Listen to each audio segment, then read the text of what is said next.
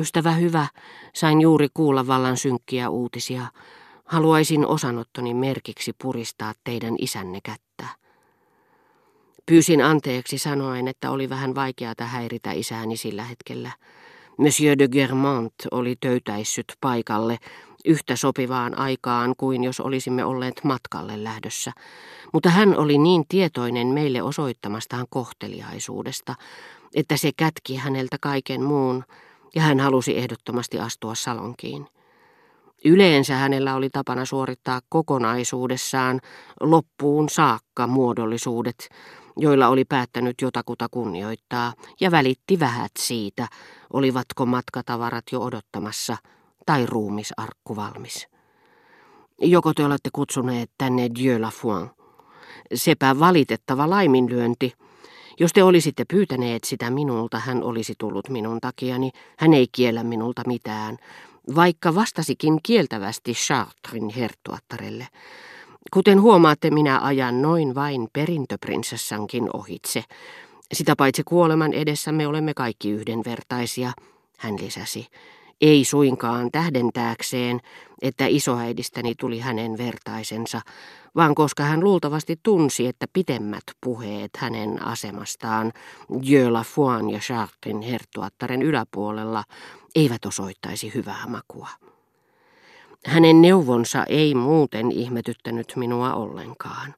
Tiesin, että Germantin suvussa Dieu la Fuasta puhuttiin aina hiukan suuremmalla kunnioituksella vain kuin vertaansa vailla olevasta hovihankkiasta.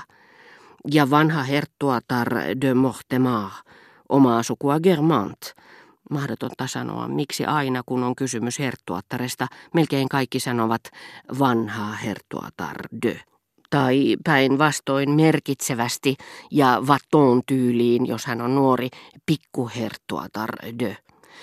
Toisti suorastaan mekaanisesti ja silmää vilkuttaen vakavissa tapauksissa.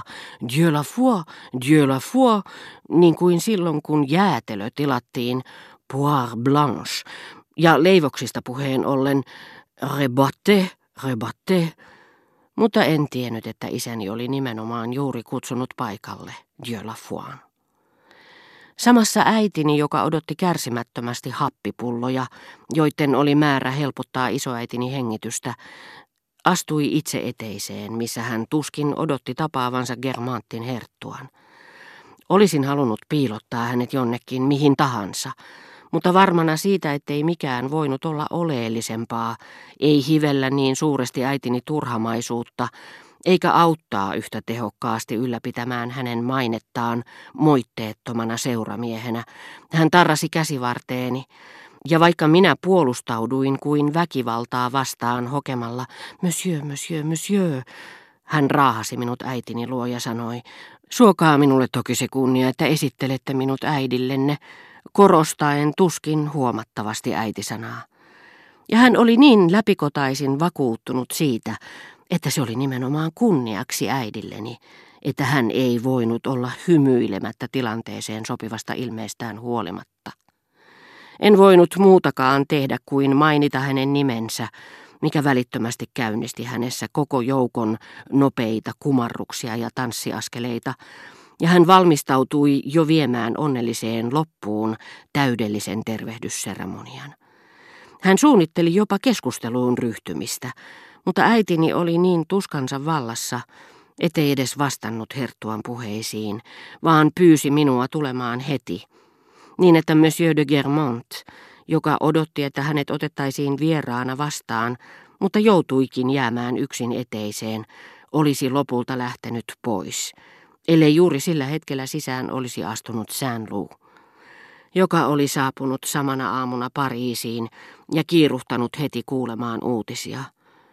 Oho, tämäpä sattui, huudahti herttua iloissaan tarttuen sisaren poikaansa takinnapista, jonka oli vähällä kiskaista irti, välittämättä vähääkään äidistäni, joka parasta aikaa kulki uudelleen eteisen poikki. Luulenpa, että jos otetaan huomioon Robertin sen hetkiset tunteet minua kohtaan, hän oli vilpittömästä surustaan huolimatta pikemminkin tyytyväinen päästessään näkemästä minua. Hän seurasi siis kuuliaisesti Enoaan, jolla oli hänelle jotakin hyvin tärkeää sanottavaa. Niin, että oli jo ollut vähällä matkustaa Donsieriin, eikä ollut uskoa hyvää onneaan, joka nyt säästi hänet moiselta häiriöltä. Jaa, jos joku olisi sanonut, että minun tarvitsee vain kulkea pihan poikki, niin tapaan sinut. Olisin suhtautunut siihen kuin hyvään pilaan. On se vain koko koomista, niin kuin toverisi Block sanoisi. Ja pois mennessään käsi Robertin olalla. Täytyy sanoa, hän toisteli, että minua lykästi, kuin olisin hirtetyn köyttä koskettanut pahuksenmoinen tuuri. Herttua ei suinkaan ollut huonosti kasvatettu, ei hän toki. Mutta hän oli niitä ihmisiä, jotka kerta kaikkiaan eivät kykene asettumaan toisen asemaan ja muistuttavat siinä ominaisuudessaan useimpia lääkäreitä ja hautausurakoitsijoita, jotka sen jälkeen, kun ovat tilanteeseen sopiva ilme kasvoillaan sanoneet, nämä ovat hyvin tuskallisia hetkiä, ja mahdollisesti syleilleetkin teitä ja suositelleet lepoa, suhtautuvat kuolinkamppailuun tai hautajaisiin kuin enemmän tai vähemmän intiimiin seurapiiritilaisuuteen, missä he nyt, hetken seurallisuuttaan pidäteltyään, etsivät katseellaan, kenelle voisivat puhua asioistaan, ketä pyytää esittelemään itsensä kolmannelle, tai kuka tarjoaisi paikan vaunuissaan ja heittäisi hänet kotiin. Ihastellessaan onnekasta sattumaa, joka oli yhyttänyt hänet sisaren poikaansa, Germantin herttua oli samalla niin typertynyt äitini esiintymisestä, niin luonnollista kuin se olikin, ettei voinut myöhemmin olla sanomatta, että tämä oli yhtä epämiellyttävä kuin isäni oli kohtelias, ja niin hajamielinen, ettei välillä näyttänyt ensinkään kuulevan, mitä hänelle sanottiin. Ja että hänen, Herttuan mielestä äitini asiat eivät olleet kohdallaan, jopa niin, että saattoi kysyä, oliko hän aivan täysijärkinen. Tosin Herttua myönsi, niin minulle kerrottiin, että se saattoi osittain johtua myös olosuhteista. Ja lisäsi, että tapahtumat näyttivät perinpohjin järkyttäneen äitiäni. Mutta hän tunsi vieläkin jaloissaan kaikki ne tervehdykset ja hovikumarrukset, joita häntä oli estetty suorittamasta loppuun saakka, ja ymmärsi muutenkin niin huonosti äitini surua, että kysyi hautajaisten aattona, olinko yhtään yrittänyt viihdyttää ja virkistää häntä. Muuan isoäitini Lanko, munkki jotain henkilökohtaisesti tuntenut, oli sähköttänyt Itävaltaan munkkikuntansa päämiehelle ja saatuaan poikkeuksellisena suosion osoituksena siihen luvan, tuli meille jo samana päivänä. Murheen murtamana hän luki vuoteen vieressä rukouksia ja hartauskirjoja, irrottamatta silti terävää katsettaan sairaasta. Kun sitten isoäitini menetti kokonaan tajuntansa, papin silmin nähtävä suru koski minuun kipeästi, ja katselin häntä.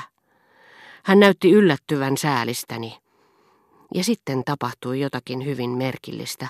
Hän peitti kasvonsa yhteen liitetyillä käsillään, ikään kuin olisi kokonaan vaipunut tuskallisiin mietteisiin, mutta koska hän tiesi, että kohta kääntäisin silmäni toisaalle, huomasin, että hän oli jättänyt pienen raon sormiensa lomaan. Ja juuri kun katseeni oli siirtymäisillään, se osui hänen läpitunkevaan silmäänsä joka käytti hyväkseen hänen käsiensä muodostamaa suojaa, tutkiakseen oliko suruni todella vilpitön.